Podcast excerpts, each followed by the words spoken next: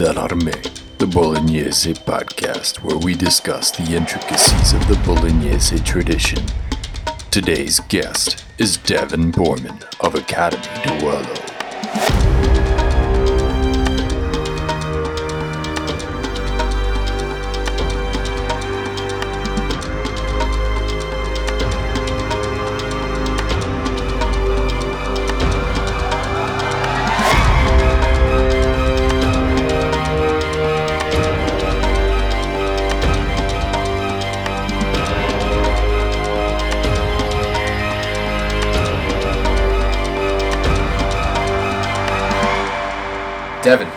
Welcome back. It's great to see you again.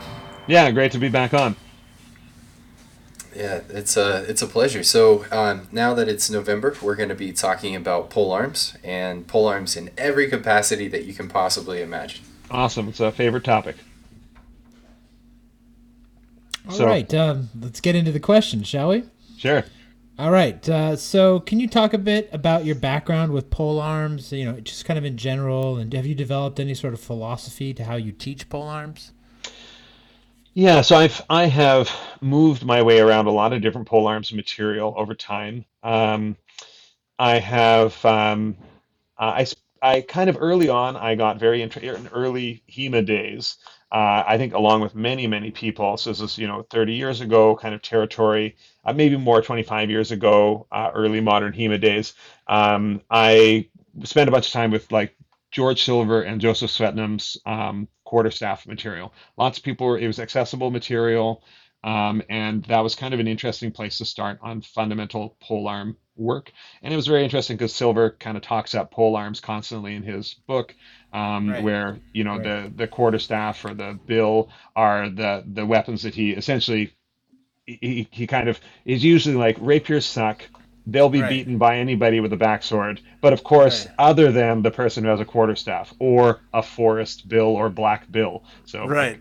you know so that's kind of which is interesting i think that's interesting commentary i think that um, even as much as of a contentious figure as he is in modern hema i think he's an interesting commentator on things especially on italians um, and um, so I started there, and I've also done some Chinese spear and that kind of thing. Then I really dove into Fiore's um, spear and poleaxe material. Uh, I spent time on Jeu de la Hache. Um, again, being a, Mhm. I was able to get a transcription of it, and I'm a, a French reader speaker, so I was able to to do my best to work through that material early on. Um, and um, uh, so I enjoyed. Uh, so that was part of it, and um, uh, and then I got more into the Bolognese material, um, working through um, Marozzo's material first, and that's kind of where I've spent a lot of time, but also Manciolino. Um, and then, you know, most recently over the last many years, I've spent more time. I went from kind of partisans um, to Right. doing some of the the the axe material from the Anonimo into doing uh, single-handed partisan and rotella um, has been kind of some more of the more recent Yeah, that's time. fun. Yeah, that's a yeah, it's fun. and It's interesting material. It's interesting because I think there's a lot, um, a lot of a lot to suggest that that was their version of HEMA uh, because they were, um, you know, Yeah, reenacting historical reenactment, his, yeah. histor- their their reenactment of, of epics. You know, and I, I love the idea of multi-weapon. You know, having two Yeah. two spears. You know, two two spears and uh, um, and a sword and the rotella. Um, I think that's really It's that- that really fantastic captures- cardio too. Totally, and it and it also really captures this sort of interdisciplinary aspect of the art within Yeah, one yeah. fighting encounter. Um, so that's been kind of the, the broad strokes of my exploration. Um, I do find pole arms are interesting in that even I've also done some Chinese spear and I've done some Japanese um, work, not to any degree that I would um, argue proficiency in it, but I've spent time uh, learning from other people uh, Okay. about those systems.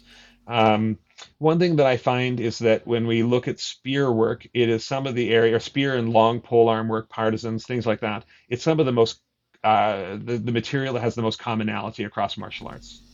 Oh, even more than dagger defense, you think? Um, yeah, well, daggers have a lot of different shapes, and so I think that's one of the Yeah, things. You know, like if, if when we, when we talked last time about rondelle daggers and having a lot of similarities, Right. a rondelle is a very particular type of dagger. As soon as you start changing the shapes and the, the cutting properties of those daggers and what type of armor people have, then you actually get a fair variety of knife type stuff. But spears tend to um, even you know techniques for armored or unarmored spear tend to be quite similar. I think the main difference that um, when we're looking at staff work is in you know unarmored situations you see there are some approaches to staff work that are more thrusting oriented as their primary and Right. some that are more blow like this the staff system in Meyer Joachim Meyer is more rotational in orientation. Oh actually you know what? I have another thing. I've also I did my Jogo de Pau instructor certification with Luis Preto many years ago. So that's uh, Portuguese um, staff fighting. Also a very uh, traditionally a very circular system. So tending to do you know very coming from a tradition of group combat uh, fighting using a s- stick to fight multiple opponents. Right. um, and so then you get much more rotational type action versus getting into um, spear systems and things which are either coming from judicial dueling in armor where you really maximize the use of the point um, or you're having something that's oriented a little bit more towards civil defense or towards battlefield, in which case you also are not whirling your weapon around. Um, uh, you're tending to use it more point oriented. Um, and that's I think we see you know in the like the partisan material.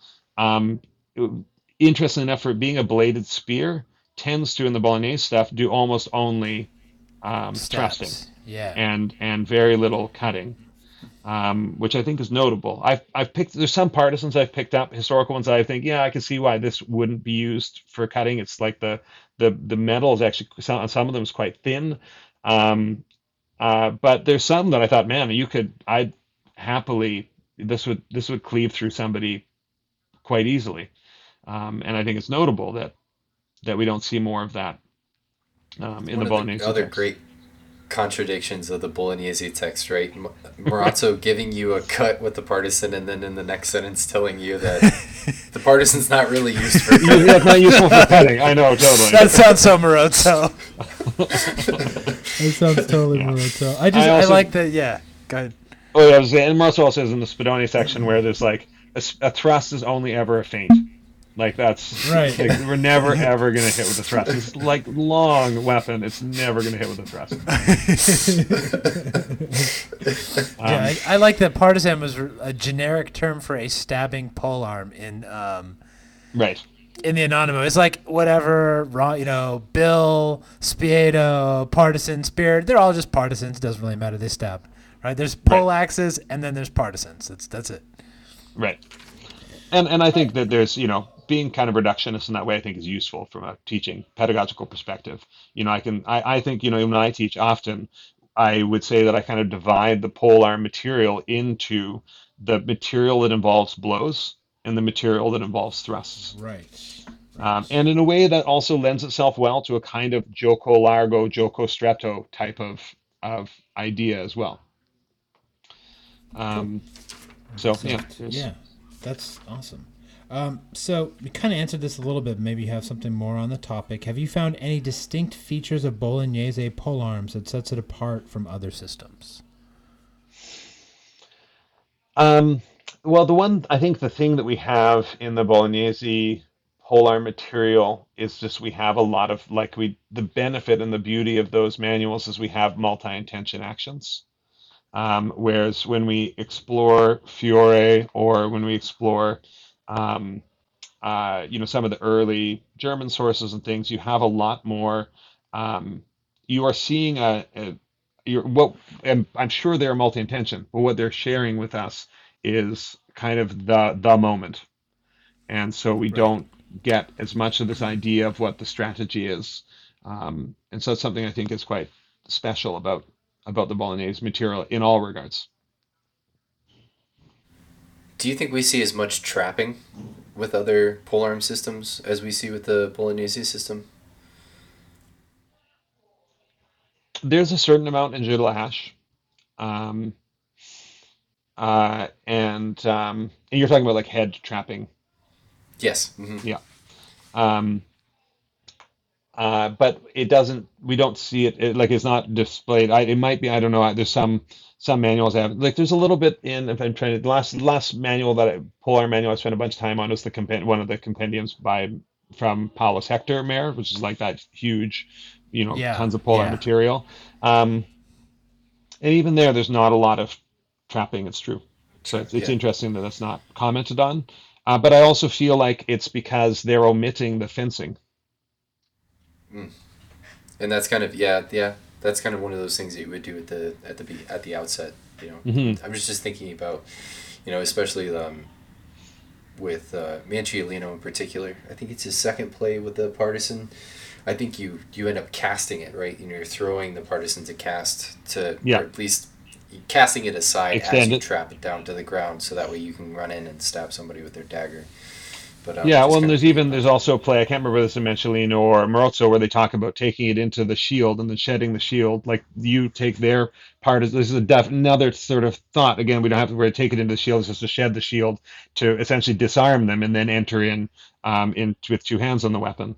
Um, again, we don't really have. That's you know like I, I feel like this is this they're giving us much more detail on what the fencing is like, what the the the the precursor, the entering action, the you know like that's that's something that um, is missing, uh, and so it's hard to say did it not happen or was it just not here? It's just not in these books. It's just not what they were what they were sharing in these moments. Although I think that's some interesting stuff. Um, some of the the trapping, like I think when I'm teaching, um, although interestingly, if I don't teach that at the outset, we get into trapping and how to free the head of your weapon and all that Yeah. kind of stuff. I tend to deal with that kind of in the next level of the teaching, as opposed to on the fundamental level. You know, we start yeah, with because then you just have people thrusts trapping and- all the time, Right. And that's all Right. they do. yeah, exactly. That's right. It's just annoying. I think it's also easy for people to become over focused on on an aspect like that.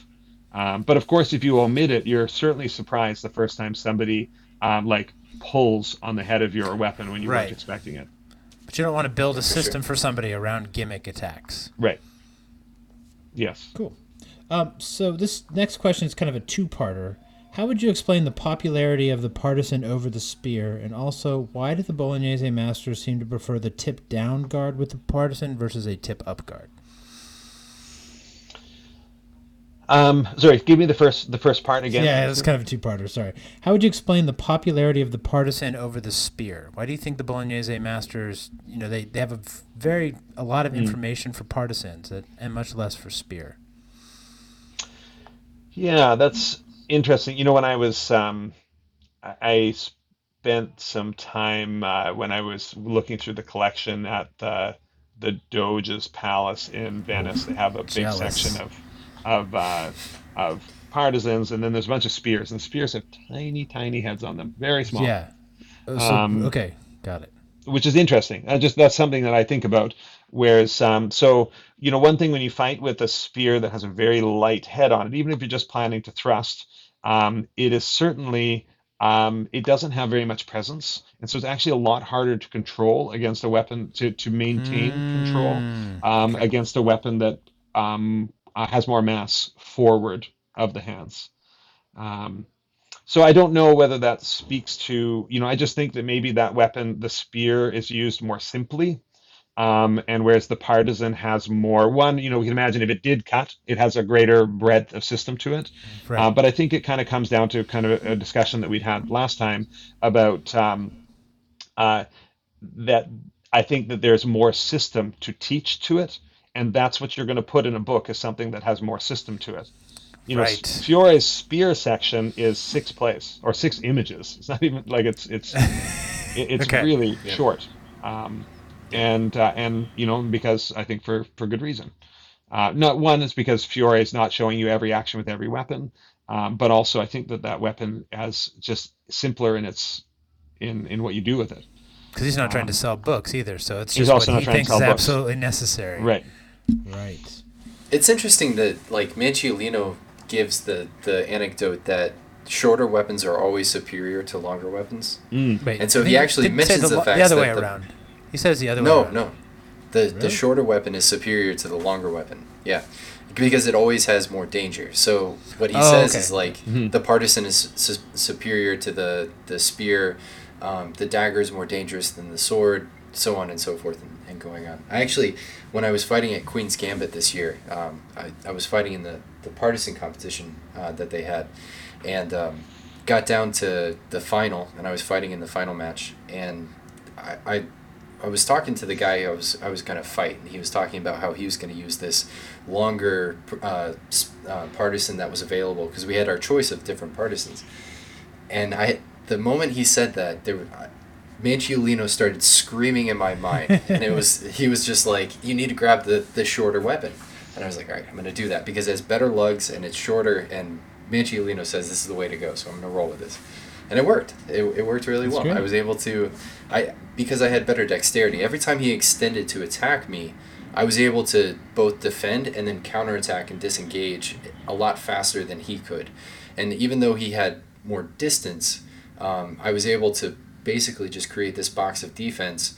And then because of, I, especially with the nature of a, a longer pole weapon, I always found that once he had his momentum going forward, if I could redirect that momentum away and get my point back online, you know, there were times when I couldn't, but when I could, I could I could counterattack very quickly and still keep myself safe, where I could hmm. still make it cover as I was going out. So I don't hmm. know. I don't know. If. Yeah, that's I think that's I think there's a lot to be said for that. You know, I feel like the the head of the partisan gives it more presence in that space. It also can be used to defend and occupy space with its you know with the the lugs uh, and the blade itself. Um, and whereas the lighter weapon, yeah, is set aside more easily. Uh, although it is freer, you know, certainly one of the things to do with a spear is to just use it like a sewing machine. Um, and that's, I think, one of the most most difficult things to deal with against a weapon that doesn't have a head that is going to be trapped as easily. It's just to enter and exit the point of that weapon. The other thing is, you know, this is thinking about rotational blows. When you don't have um, as much mass on the end of the weapon, when you're set aside, um, there's certainly a lot more to be said, like in a one-on-one fight, to to bring that weapon around in a full circle. Like think about Right. Meyer shows a lot more of these big rotations um, in the in his staff section, uh, even than he does in his axe section, um, and that's that is maybe because of the lightness of the weapon and also the necessity to um, to be it's going to be set aside and you need to work with that force a lot more um, whereas you know partisans got a lot more inertia because of its weight Yeah. um, now some of the you know back to the you know lengths of spears and things we know there's some of the spears in the doge's palace were the same lengths as the partisans some of the partisans were longer because maybe not the wood of the the, the shaft Uh-huh. but the head of the partisan there are some partisans that the the blade like it might as well have been a gavelrino like the the length of the blade was so long. Um I wonder if those are more Uh, ceremonial. yeah it's hard to, hard to to say. So why do you think the Bolognese like to do the tip down guard with the? oh yeah tip so down guard sort of that part. Um you know uh i well one it is more restful uh, So I'm just gonna let this guy tire himself out for a while Yeah, while no, I it's, hang it's, out. it's a it's a big stick. It's more restful. Put a point down. Like I, you know, I say that jokingly, but also there's some reality to to Okay. to that. Um, that. Silver says this thing about um, fighting in the point down guards uh, that they are superior for fighting at night um, because the weapon itself is protecting more of your body, um, and Silver's holding the weapon over his head, um, and so. Um, uh, and so then you have more of the, the, the weapon itself in the way, um, Okay. whereas when you're point up, it's actually covering half as much of your body um, Right, by okay. being point up. Um, so there there is that aspect of things. Now the Bolognese seem to fight point down and leave the head open often. Um, but again, that's a type of uh, there is a, a way you can think of that as a type of constrainment, and we see that in um, you know, in a lot of, especially as we get later into rapier and spears have got a lot of rapier-like things, is when you point have the weapon down, you cover everything by its presence, um, make it, you know, except for your head. And so now there's you're still offering a single target to your opponent, and that target is a very narrowly constrained target. It's a very small target. Um, and it's where all your sense organs are, so you're certainly more aware and capable of judging distance to it. Right. Um, and so uh, you know, I can see a tactical benefit. You're narrow, you know, if you, I'm going to narrow the target, it's actually quite difficult for me to expose only one other target. Like for me to make only my leg available Right. um, is is kind of is difficult in a certain kind of way, especially because I can't make that exposed without presenting this threat that they have to deal with. Whereas when I put the point down, I take away their capacity to control my weapon as easily. I if I leave my head open, I have constrained down to the single target, and it's one that I can expose most easily, and yet it's also the one that I can close most easily. Cool. Yeah. That's, Reminded me a little bit of reasons. Marozzo's partisan technique, right, where he tells you to expose your leg. Oh yeah. Right. Um, I always have this visual image of Marazzo, you know, kind of pulling his his hand like that to show. Show, showing off his, his well turned ankle. Get a look at these gams. Yeah. because because like you oh, mentioned it, it is it is hard to kind of like in that moment like get your opponent to really feel like that your leg is exposed in some Right. ways you know like Right. it's like how am i going to get them to really bite on this and so yeah i don't know Perhaps yeah, well, the, one is choke up on the trick. weapon more, you know, which we see in the Marozzo shows a lot of images of holding the, the partisan in the middle. Um, so that certainly increases your leverage, but it also reduces the threat, which could be used to have somebody feel like the leg is a little more appetizing. yeah so they're going to take that take that bite that's interesting Yeah. like that So the uh, the Bolognese masters also seem to prefer kind of a left foot forward stance. And what do you think's up with that? Um, you know, well, we see both things. Um, part of of uh, and you know, Fiore shows some left foot forwards has a left foot forward spear stance as well. A lot of left foot forward spear stances actually. Um, uh, he only shows one that's that's showing the the that's kind of in profile as the default. Um, I think that one thing, a few things you get from left foot leading.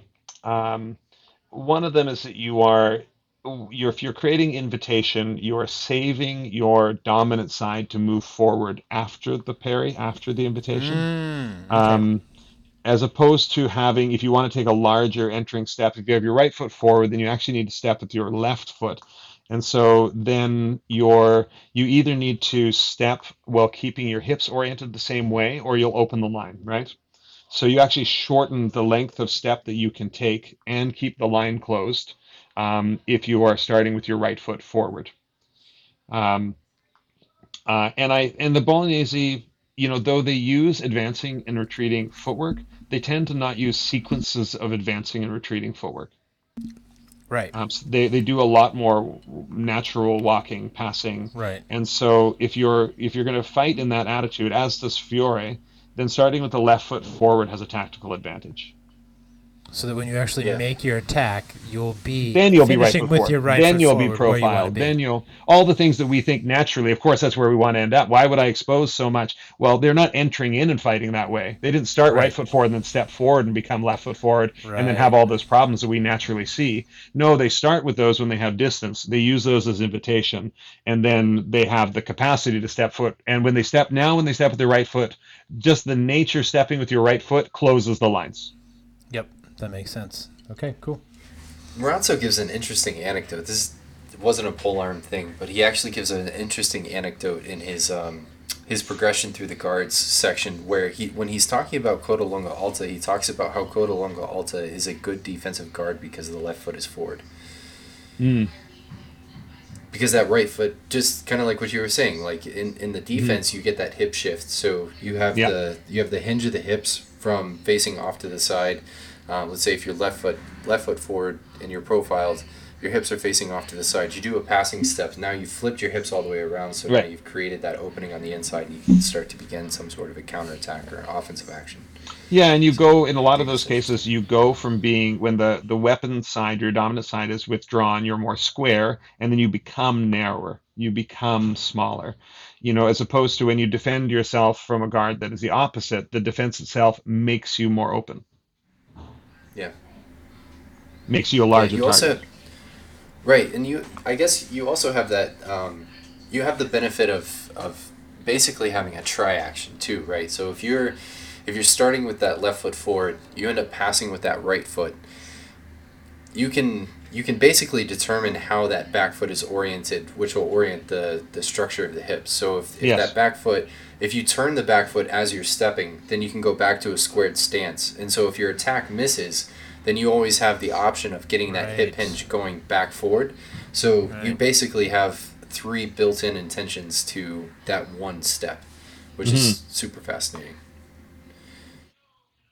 and you know how I uh, the even the way that the body becomes closed. You know, you can step away and you're na- become narrower. You step forward and you become narrower. Um, and so you know, usually when I'm uh, when I'm standing left leg forward in a spear stance, I'm um, I if I'm going to enter forward, I tend to close with the hips and shoulders, and then finally step at the foot. So I actually have still, and I've got a lot of distance that is hidden within the turn of the hips and shoulders Mhm, Yep. um, that I don't have when I'm uh, weapon side forward. All of that is already spent. And so, in thinking about this sort of multi intention action, when I'm left foot forward, I can extend the weapon and turn the shoulders as part of my first intention. And you might react to that, and I can still step away. I'm not committed. My body's not committed to that action yet. Um, I can, you know, deceive or counter your action and then enter. Like there's kind of a lot of time uh, and a lot of intention I can play with before I make that commitment. Whereas when you're already right leg forward, and we see this in later rapier manuals, you know, we get a lot of spear fencing, aka rapiers, Right. um, um, with uh, uh, with uh, when you've got uh, your right leg forward, then all of your deceptions, all of your intentions, all become way smaller because uh, because you only have a, a small amount of hidden distance to give, and then you need to commit your body when you make deceptions as well, or you need to commit your feet because you don't really have much more to play with. Uh, not not that you have to, but you often do to give a bigger sell. Whereas again, when you're left leg forward, you've got a lot more distance to play with. So It's why do you interesting. I like that thought. yeah, It's interesting to yeah. think about it. Yeah. Why do you think yeah. the Bolognese authors distinguish between so many different types of pole arms? We've got, you know, spears Roncas and partisans and roncas and mm-hmm. pikes and, you know, whatever, right?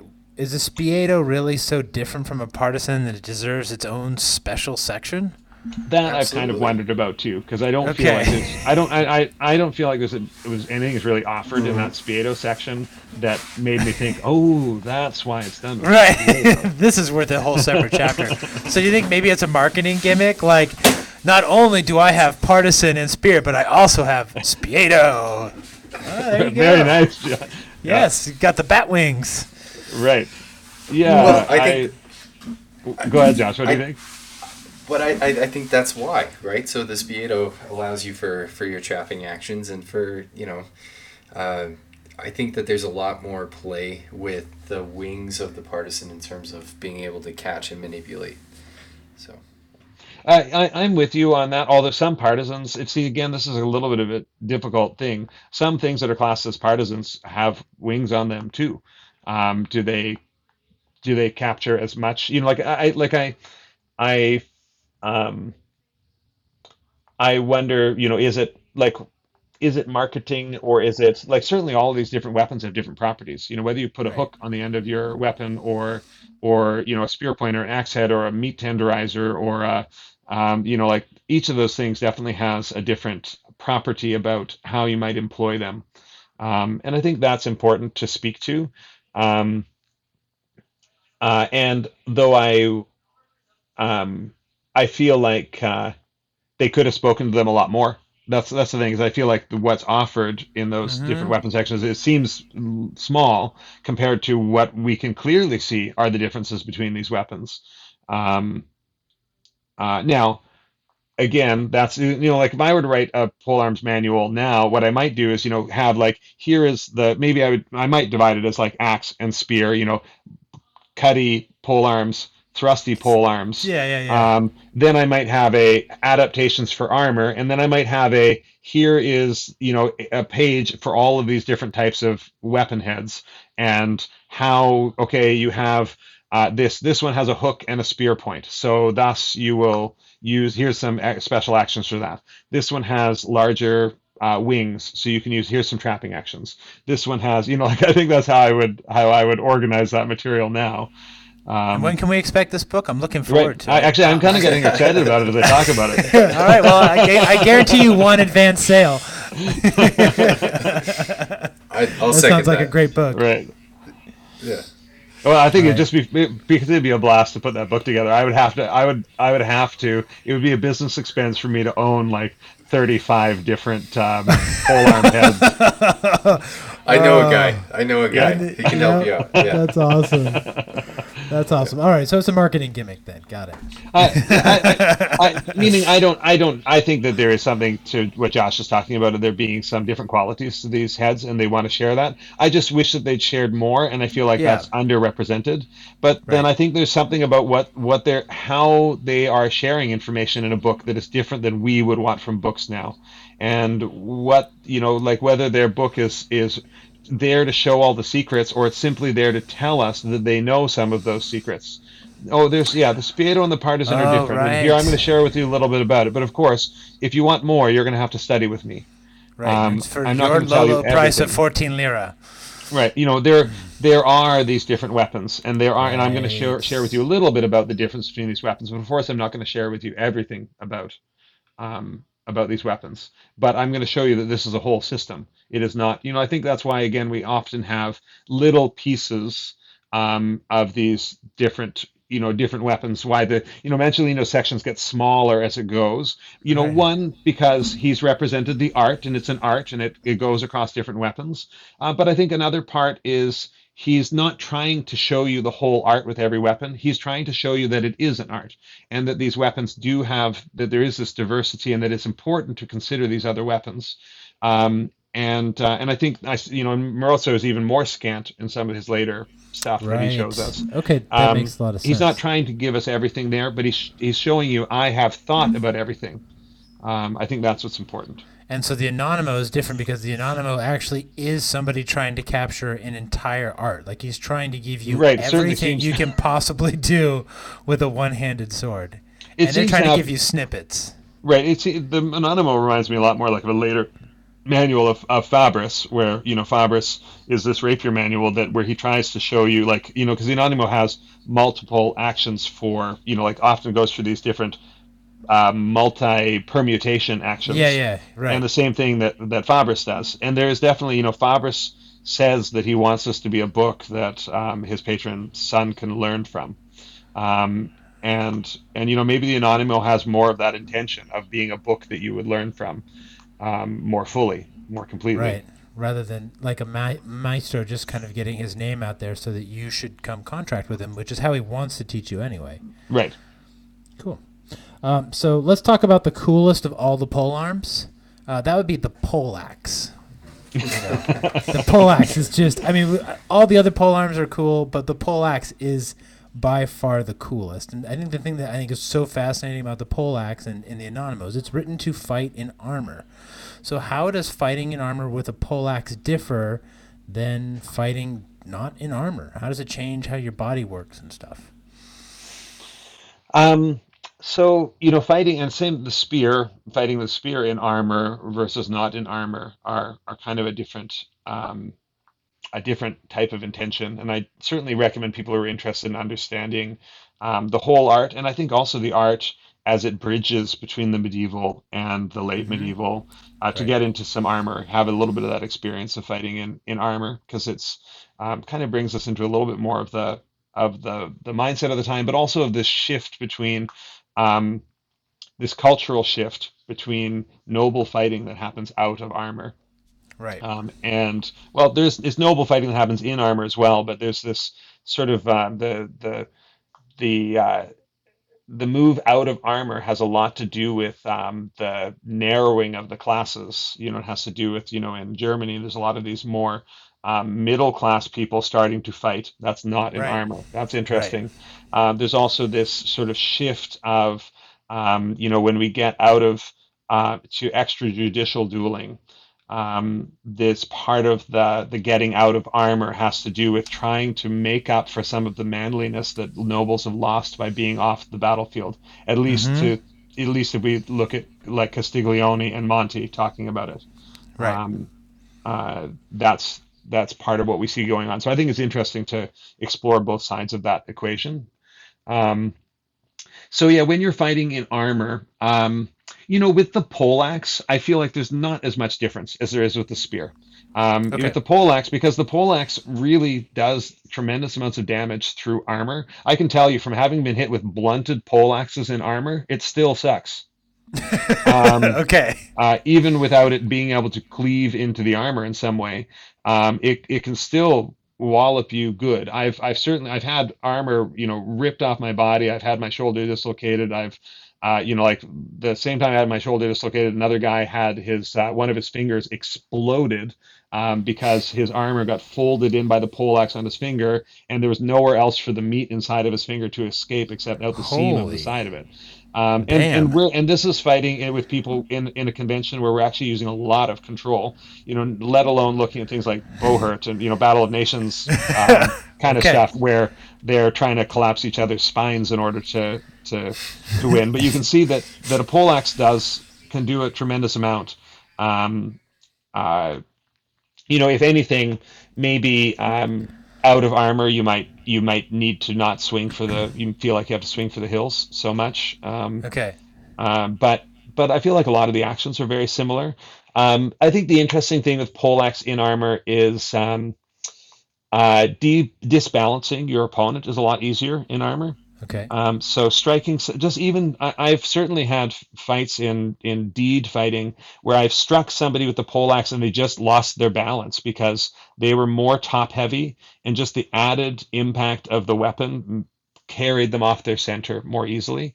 And so you've got to be more aware of that in poleaxe fighting. You know, I, that's important Wow, to okay. try to stay low in your in your armor um, to counteract the fact that your breastplate and your helm make you more top heavy.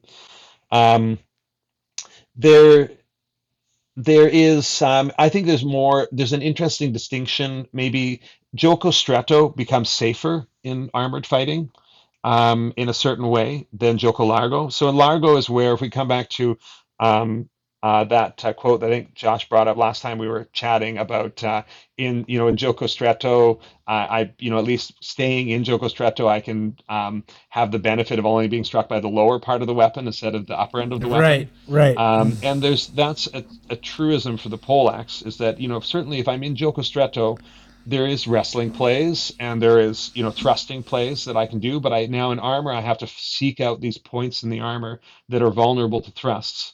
Whereas in Gioco Largo, I can use all of the capacity of the weapon at that distance. Um, and so, you know, Gioco Largo is a more dangerous place to be interacting with the poleaxe. Whereas in unarmored poleaxe fighting, I would say the Stretto and the Largo are both really dangerous. I I'm just as Right. worried in, in Gioco Stretto being run Okay. through at the, the spear point, if the poleaxe has a spear point, um, as I am to being struck. Being by a blow. open. Okay. Yeah. So you're really trying to get away from that axe head by getting in, so it solves that tactical problem. Right. And so, um, so there is, you know, there's there's a lot of um, uh, um, technique to, yeah, getting out of the Gioco Largo space uh, and trying to transition into the Stretto space, where you can then shorten your axe and then use it as a dagger to to Right. probe into those places. Or like, you know, we think about getting into kind of Fiore type material. Fiore does things, you know, he's that's where he has like putting the axe between their legs in order to make them fall over. Um, Yeah. uh, stepping in and, and making various disarms, or even covering their, you know, the, the, fall over one. He like puts the axe between their legs and covers their visor with his hand, so that they simply trip themselves. Um, Okay. um, there's, you know, there's also this interesting thing in poleaxe that there is the problem of uh, when the, the one of the problems that needs to be solved is the when the axe has been dispensed, when it's when it's made its blow, when both Right. axis heads are now on the ground. Um, Okay. That that is a, a, a critical moment, and interestingly enough, and lots of martial arts, deal with that moment. The moment, you know, and when I was working with a student who, you've got a student who does naginata stuff too. A lot of actions of the naginata, you know, the Japanese bladed spear. A lot of the practice has to do with what do you do when both weapons are down, when they have both, you know, one has made a blow and the other has crossed that blow. What do we do now? Um, and that's a lot of the the material there, and I think that's becomes different unarmored in unarmored, just popping the point up suddenly has immediate risk to to the other person. But in armored, in some ways, the that is now a point of entry when both the heads are down. Now there's this the safety to enter past that place because the weapon needs needs some some work to do damage because you're wearing armor. So is that when you would use the calcio, like the the heel or the butt of the Yes. of the? Okay, so you would bring it down and then you'd flop it over and try and hit him with the butt and enter. Right. That's the to me that's the in a pole. One thing I sometimes say, sort of to my students, the poleaxe is this great blend between like the long sword and the rapier. One end is a rapier and the other end's a long sword. Um, you know, there's there's the fencing end, and then there's this this striking end. So- Um, and there's you know Mair and Paulus Hector. Mair shows a bunch of things of like even entering or playing with the the pedal. Um, Yeah.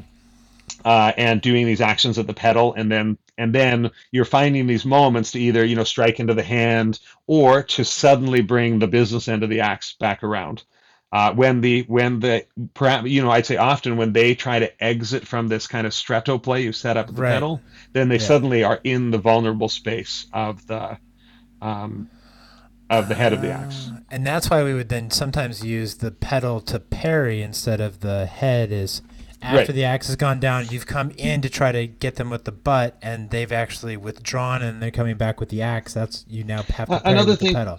Absolutely. Another thing to consider is the pedal moves faster than the axe head because there's less mass, and it's counterbalanced Ah, by the mass of the axe head. Right.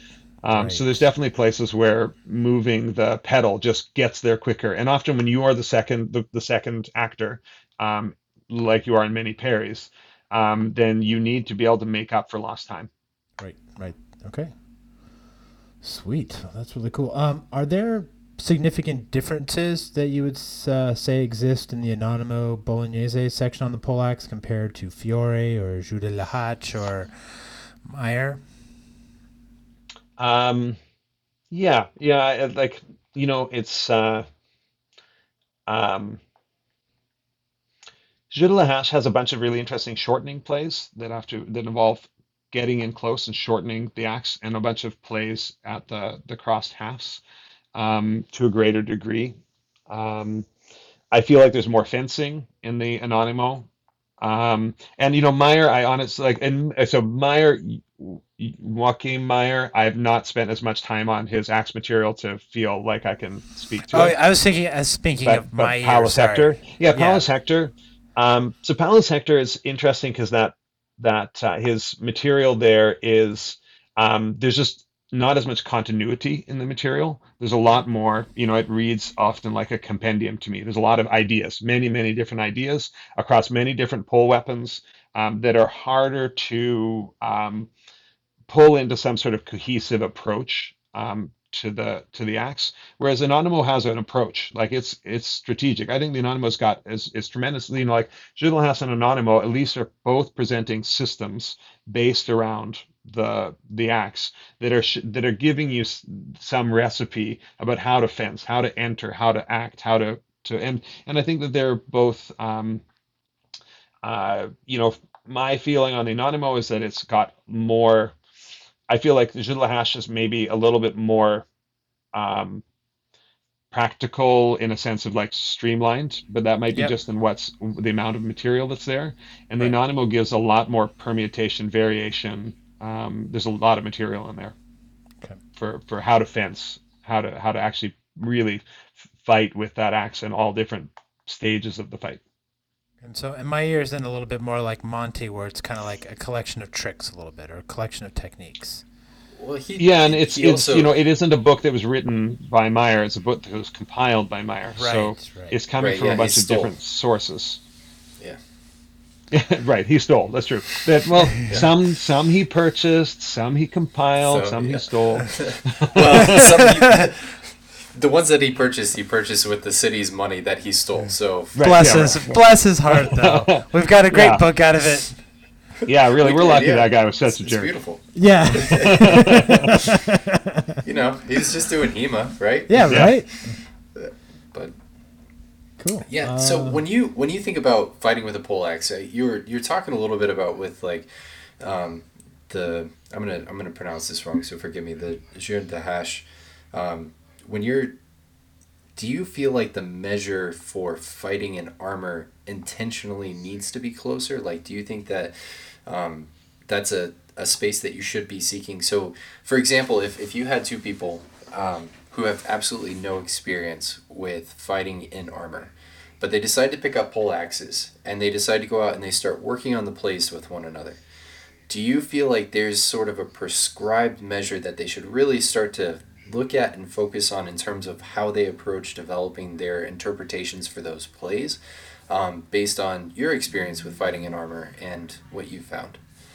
Um, well, I think when we, this is again a, thing that we have to consider when we're looking in manuals, is that manuals are often showing the places that they feel needs the most instruction or where they have the most to offer. Um, and so it's hard to know if because um, manuals spend a bunch of time, you know, whether it's Jeu or whether it's Fiore or or you know, the Anonimo again is a bit of an exception because it shows a lot more material. But if it's in these ones that show a more abbreviated form, are they showing the abbreviated form because that's where they that's where that's all it is, or are they showing you that because that's what the that's where they have something special to offer?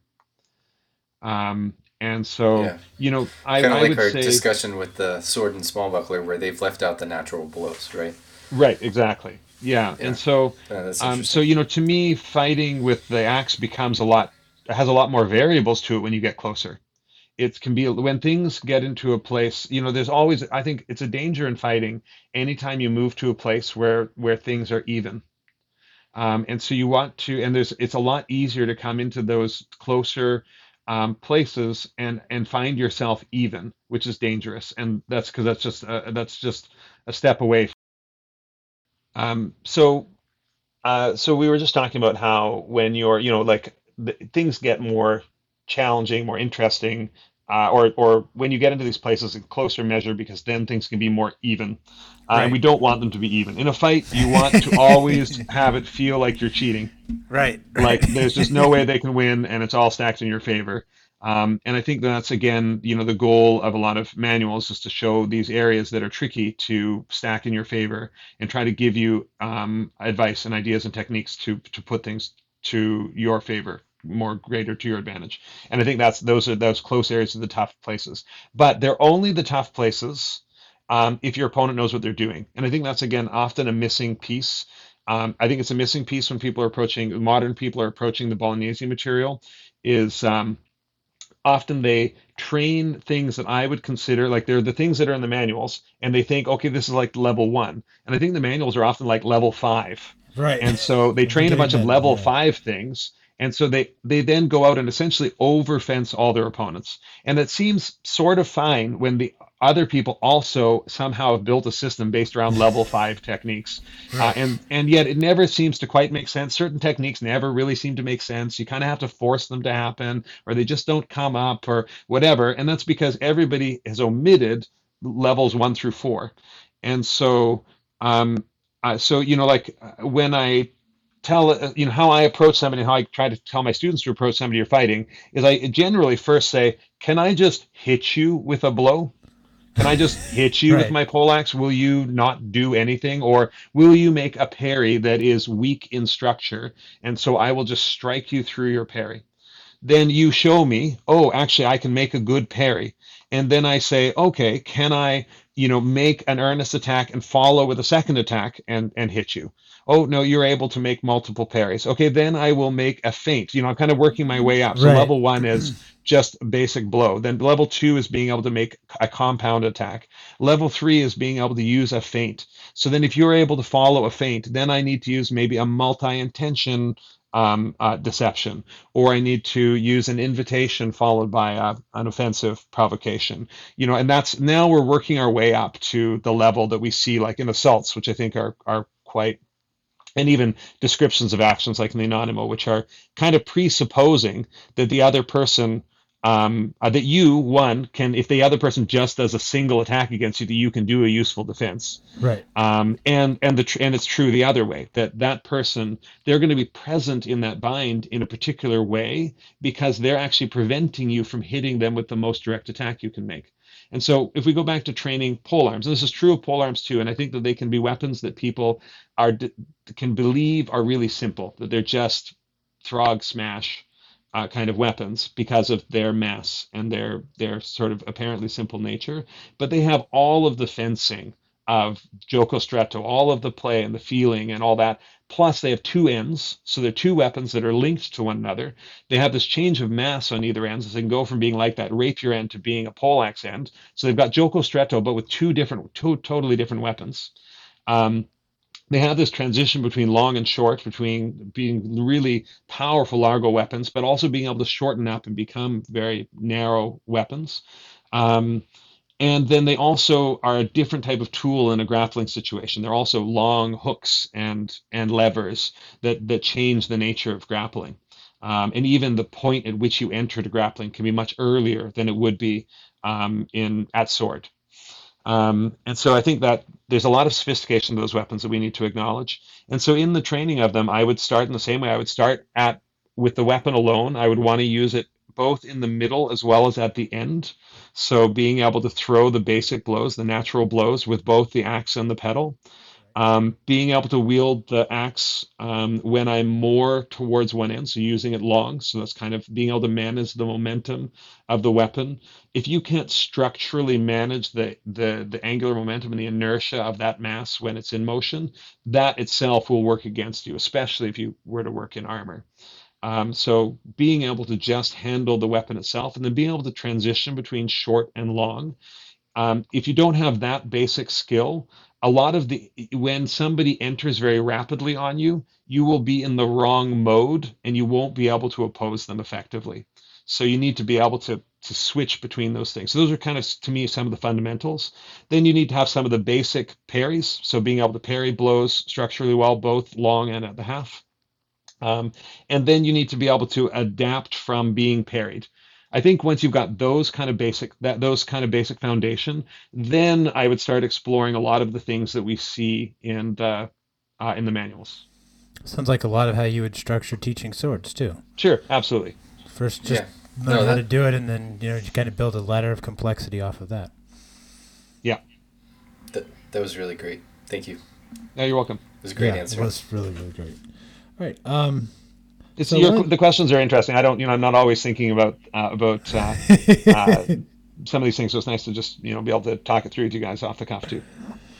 So yeah, one of the I, things. Oh I, yeah. I, Go ahead. I was kind of framing that question around the idea that I think, um, you know, it's it'd be easy to come at the the manuscripts from a little bit of a realm of of ignorance uh, of what it actually feels like to be in armor, um, you know, and and my fear is having experienced fighting in armor that people might find that they can make their blows with a little bit more body extension. You know, there there are considerations that you might not have out of armor that you do have in armor, where you might not be hit, hinging at your hips to extend forward to like really kind of let your blow carry through because that's just a really great way to get your face pushed down in the mud and then stabbed in the back of the head with a rondel dagger. So, you know, I I've seen I've seen that kind of take shape in a lot of ways as people have started to explore the material and I, I just wanted to kind of get the sense of like when you're in armor what are some of the considerations that you take you you would have to make that you're not going to consider if you're fighting unarmored I think your extension point is a really good one. That um, you need to keep yourself much more upright. Um, you know, when you look at Fiore compared to the Bolognese, when we see in their unarmored sections, you know, we see some like in Marozzo, we see these this kind of tilt forward um, in all of these unarmored places. I wouldn't do that in armor. Um, uh, some armor might not even allow you kind of the comfort to do that, but it's also just so much more forward. I just wouldn't want to be forward weighted uh, with my upper body in that way. And whereas you see in Fiore, he tends to be even in his unarmed section because he constantly talks about it being an art you can do both in armor and out. Um, it's much more upright center body, which is something that's much more vital to armored fighting. Whereas unarmored, honestly, I think there's a tremendous amount of benefit to leaning in different directions.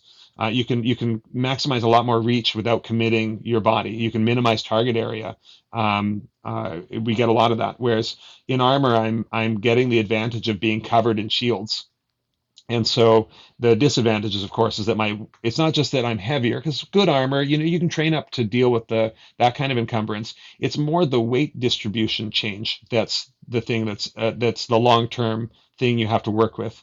And so learning to be longer in deeper stances. I don't, you know, in unarmored we can get benefit of having there's there's benefits to narrowing your posture and lots of times to hide distance, to defend your legs, etc. Whereas in armor there's tends to be more benefit to keeping a wider base. Um, just because even when you parry with your poleaxe against their mighty powerful blow, if you have a narrow base, you probably will just fall over from having parried pro- properly, like you parried well, and so thus you structurally formed a wall that they hit against. And if you don't have the the, Wow. the base to sustain that, over you go. Um, Yeah. So you know, definitely fighting wider, deeper. Um, you know, another aspect of fighting in armor that I think is a, a big shift for a lot of people is when you get into grappling. Because a lot of, you know, if you think about a lot of judo throws and things like that, you do a lot of hinging. Uh, like, you know, if you do like a classic judo hip throw, um, you hinge forward to do that. Or like a lot of classic, you know, even medieval wrestling throws where you like lift a leg and you use a leg to throw somebody. Never do that in armor because it's just way easier to fall over. You tend to kind of want to keep your your body, your, your all your bits on the ground um, uh, when you do your throws. I've also found, you know, armor locks together the backs of your like back heel throws and things like that that, that I do in unarmored wrestling. I don't do in armored wrestling because the uh, armor tends to lock together in those places. So that's another kind of change to the techniques that are there. So it is one thing, you know, some people, and we do this here too. Sometimes to give somebody the sense of fighting in armor, will may- maybe like tape their mask to give them just Yeah. the, the eye slot kind of thing Oh God, dude. you know that that does give you one piece of it but it didn't change the weight of your body and where your weight distribution is it doesn't change how your armor easily locks up on can lock against somebody else's armor or actually even against itself uh, you know when you get hit by a poleaxe a few times your armor tends to not move as well as it did before um, those are all i think interesting things that that um, that definitely inform what techniques are armored techniques and which ones are not um, I Right. also, you know, I also am, am suspicious of um, whether some of these later period people who are really out of the armored judicial dueling fighting era, whether their techniques were intended for being fought in armor at all, or whether they've really drifted a lot much farther into um, into this kind of different Preservation. realm yeah you know which could be you know we Yeah. do pole arms do continue to be a part of civil guard um, but often in much more light armored um, circumstances um, and so then Yeah. they don't have those same armor considerations. You know if you're only wearing a breastplate and a half helmet um, that doesn't have the same um, issue Yeah, of like yeah. making you fall over. Yeah, when uh, when Palladini talks about you know he talks about how you should learn every arm, and you know he's got this very brief section with two naked guys holding halberds, and um, but in in the beginning of his uh, in the beginning of his introduction, when he's talking about why you should learn every kind of arm, he talks about how you should learn specifically how to use a halberd, so that way if you're ever told to um, protect a doorway, that Right. you know how to use the weapon that they're going to hand you. Which is actually really great and, and It's a great and kinda detail, man. interesting. Yeah. It, it is a really good detail. Like, why would I have a halberd? Well, you're either Swiss or you're, you know, an You're Italian guarding a protecting door. a doorway. Right. Yeah. Why is the halberd the weapon you use to protect a doorway? But it, you wouldn't Right. think it, right? That's what's so awesome about this stuff, all these little details. Um, cool. So one of the things that surprised me about the anonymous poleaxe and armor section um, was the number of tripping attacks and disarms and stuff like that. Do those really work? Like when in when you're in free play, or is that would you categorize as more of a gimmick? Actually, yes no tripping attacks work tripping attacks work. Yep. And- um, you know, like um, uh, hooking legs, casting the weapon between legs, putting the pedal under, those all work. A lot of that is because in armor, it is way easier to fall over. Okay. So that part, I Um, guess, so- like yeah, you don't have that part where you would go to catch yourself when you're not in armor, and then you get It's your just, balance. it's you just once go. you get disbalanced in armor, it's also just a lot harder to recover. Um, and so, uh, so you know, certainly when we're talking about in armor, um, those kinds of things are are significantly more effective. When you're not in armor, yeah, you know, like having something put behind your heel, whatever, you just kind of stumble over it and you kind of recover Right. very quickly. yeah. Um, in armor, that's much a much different picture.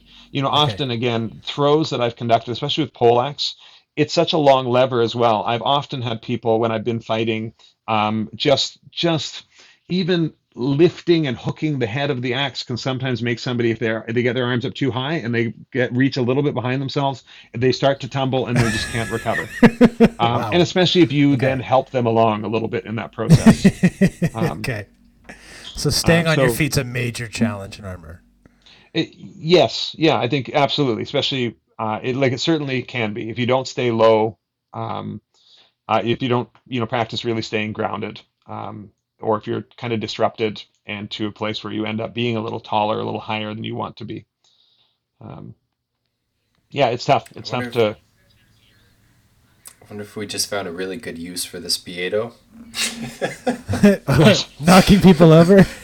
Yeah, Well, yeah, if you've got the extra length and then you have like the bat wings, you know, if you can go Yeah. after somebody's ankle and take their ankle out from under them, then next thing you know, they're down on the ground, face first in the mud. yep. Okay. That's good to know. Um, Well, it's also like that sort of made me think of um, you know other types of attacks that come up with pole arms that we have images of are like stabbing the top of the foot. Right. Yeah, that Um, one's mhm. big. you know, yeah. Yeah, And that's much. a, that's a Manciolino thing too, right? Like he, Right. he talks about how when you're fencing in the Sal with the the uh, partisan, you know, a, a stab to the foot is worth two points, um, specifically. So right. yeah. Do you think when it comes to overall armor balance, do you think it's the added weight to the head? You know how sometimes like if you're doing a martial art, if you're doing an open hand martial art and you were to push underneath somebody's chin or, or grab the back of their head, you, you start to gain control over them. Do you think it's the added weight to the head necessarily that makes that balance and that's why a lot of the hooking actions behind the head that you see with the Anonimo um, kind of are as effective as they are? And how do you I think you also that the those shape of a helmet, um, Uh-huh. there's a lot of priorities in helmet shapes. Um, and so, you know, like you think of, um, you know, those who are listening to us can't see that you've got, looks like a pig nose bassinet maybe behind you there. Mhm. Um, Yep. And so the pig nose has the benefit of glancing away spear points, right? Like of making it harder to strike to the, the front of the face, but it is actually easier to end up hooking upwards, right? So it's it's kind of trading one defensive benefit for another.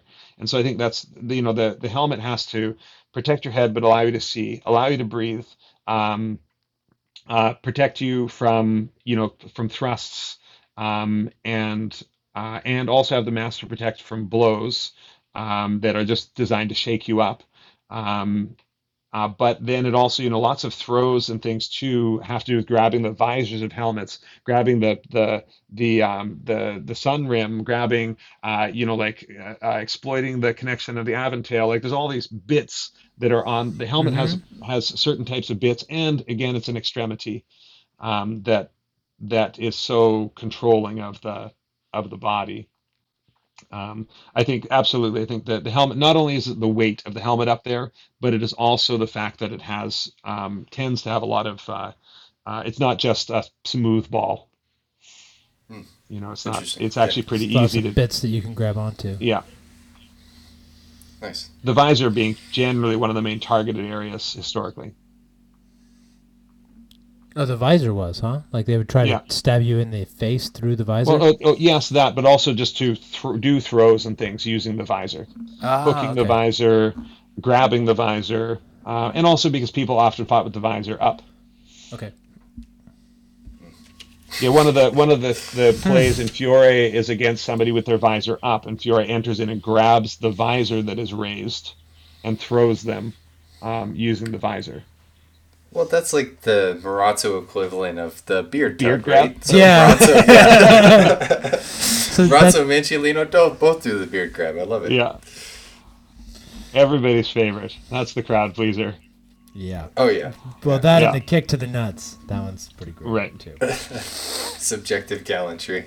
Right. Uh, Jared. But yeah, you know, I think just further on the weight distribution thing, though, I think helmet definitely makes a big difference. But you know, all of your weight, you know, from being in armor, you're just are higher. Everything is, you know, you have a typically, you know, our w- men's weights um, are already a little bit higher than women's weights, but they're kind of around the belly button area, just above the hips.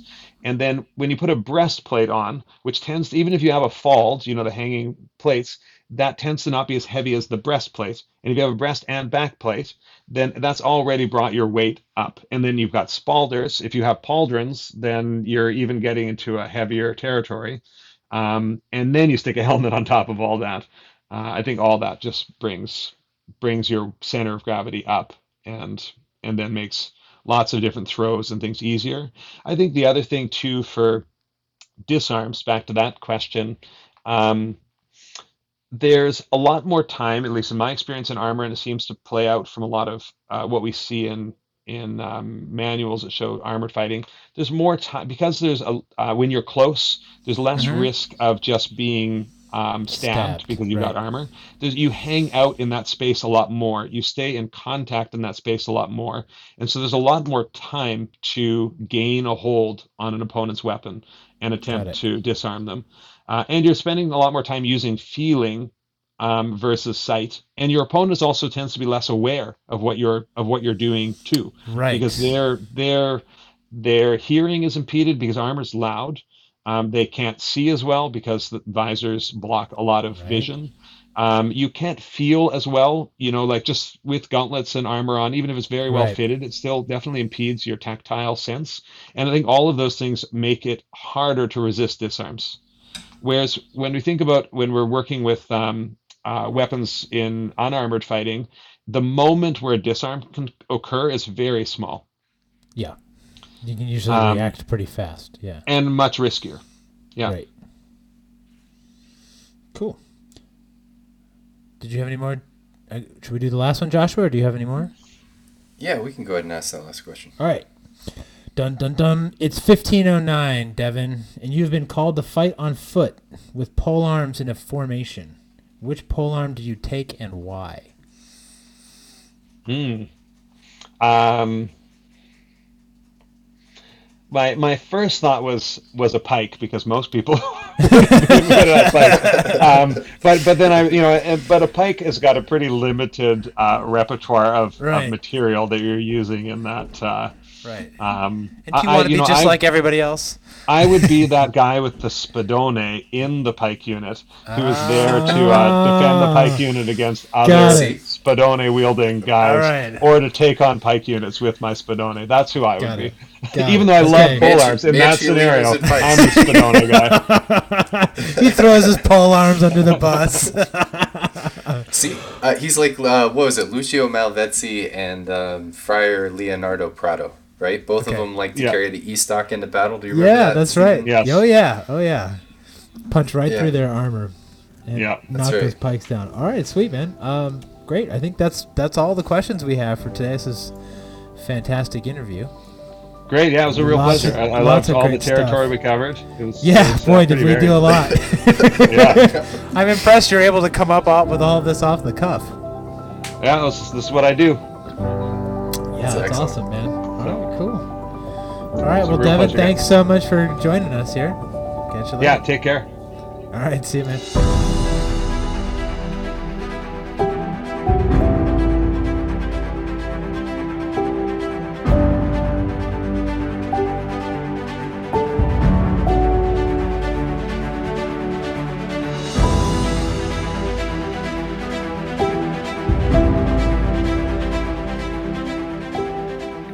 And that concludes another episode of Le Arte dell'Arme, the Bolognese podcast. I want to thank Devon Boorman again for coming on and sharing his wisdom with us. It's always a pleasure to have him and uh, be able to tap into that brilliant mind of his.